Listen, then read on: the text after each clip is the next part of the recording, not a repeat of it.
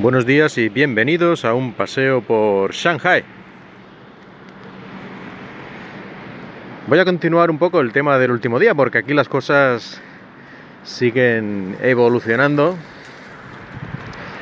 En el último capítulo expliqué pues, que ya más o menos se había acabado la política del COVID-0 pero sí, pero no, pero no, pero sí, para algunas cosas no, para otras sí, para otras oficialmente sí, pero en la práctica no, en fin, que la cosa está bastante confusa.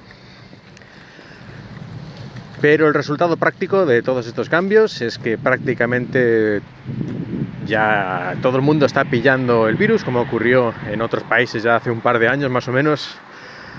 Aquí ya cuando estás ahí hablando con compañeros de trabajo y tal por el eh, por el teléfono, con mensajería y todo esto, pues enseguida ya cada 3x4 te va diciendo alguien, pues lo acabo de pillar, pues yo también, pues mi tío lo pilló ayer, por mi abuela, por mi padre, por mi hermano, en fin. Ya sabemos esto más o menos cómo va y como digo, pues eh, prácticamente estamos ya en la ola hacia arriba, arriba, arriba, como en otros países ocurrió, que aquí así en general pues no había ocurrido por la política del cero COVID y en cuanto empezaba a ocurrir un poquito, pues tuvimos cosas como el confinamiento aquí en Shanghai, aquí en, primavera, ¿no? Ese confinamiento de más de dos meses. Que entonces, cuando aquí empezaron a haber ciertos brotes y se decidió hacer este confinamiento extremo de toda la ciudad de 25 millones de personas, pues entonces ya se pidió que un poco, digamos, que, que ya no valía la pena, ¿no? Que ya que no, que ya que se acabara todo esto la política del cero COVID, porque esto ya no podía contenerse más tiempo y que, bueno, pues que ya está. Pero no, dijeron que no, desde Pekín o desde donde fuera, dijeron que no, que esto había que continuarlo, sea como fuera. Pero luego, cuando lo mismo ocurrió en la capital de China, ya hace unas semanas o tal, empezó más o menos lo mismo que en Shanghai, a subir casos, a ver varios brotes tal, entonces sí, entonces de repente ya decidieron que bueno, que ya, pues mira, ya lo abandonamos todo, ya da igual. Eh, así que aquí nos hicieron estar dos meses jodidos, básicamente para nada, porque lo mismo que han hecho ahora, lo mismo exactamente, podrían haberlo hecho entonces, nos habríamos ahorrado aquello y francamente pues hubiera sido de agradecer, porque es que no hay diferencia entre ahora y entonces. No es que ahora, oh, es que ahora hay muchísima más gente vacunada o menos, o, tenemos unas nuevas tecnologías que permiten tal. No, es, la situación es la misma ahora que entonces. Si ahora han decidido hacer esto, podrían haber decidido exactamente lo mismo entonces. Pero no. En todo caso, como decía, ahora ya prácticamente todos se están contagiando uno tras otro.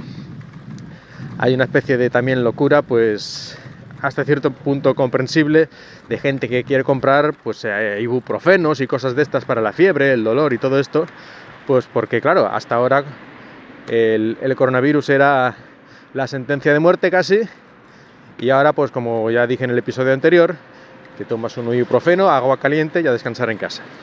Pues eso, pues como hasta no hace mucho tener este tipo de medicinas era casi ilegal o estaban restringidas porque claro, si te tomabas una de estas cosas podías disimular la fiebre, estabas disimulando el virus.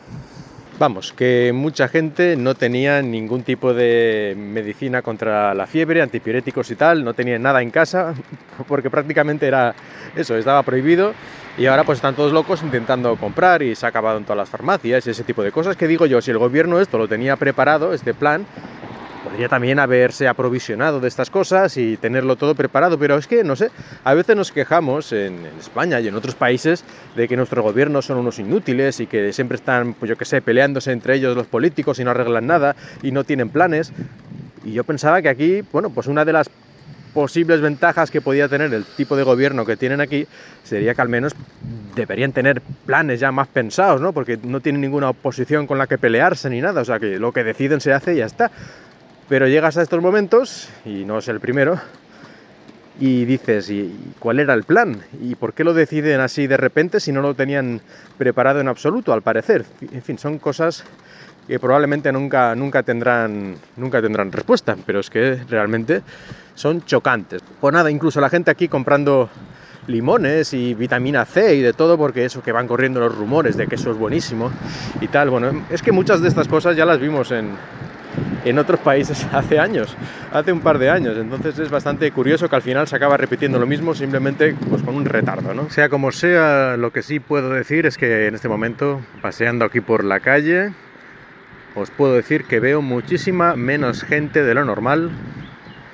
No sé si están, uno, enfermos en casa o dos, en casa intentando escapar del virus. Pero es evidente que hay gente, pues sí, aquí veo una familia con unos niños, y aquí veo una señora que viene de la compra. No es que esté esto desierto como si fuera un confinamiento, pero ya digo, como mínimo la mitad de gente de lo habitual por estas calles a estas horas. Naturalmente todas las personas que veo llevan mascarilla, incluso los niños pequeños les han puesto la mascarilla. Y nada, pues esperando ya contagiarnos, de momento todavía no, pero es evidente que será cuestión de tiempo. Y ya está, es que parece que parece que ya no hay más, que esto es lo que ahora toca. Y bueno, nada, nada que no sepáis todos vosotros, que no haga tiempo ya que vivisteis en vuestro pues, país, sea donde sea.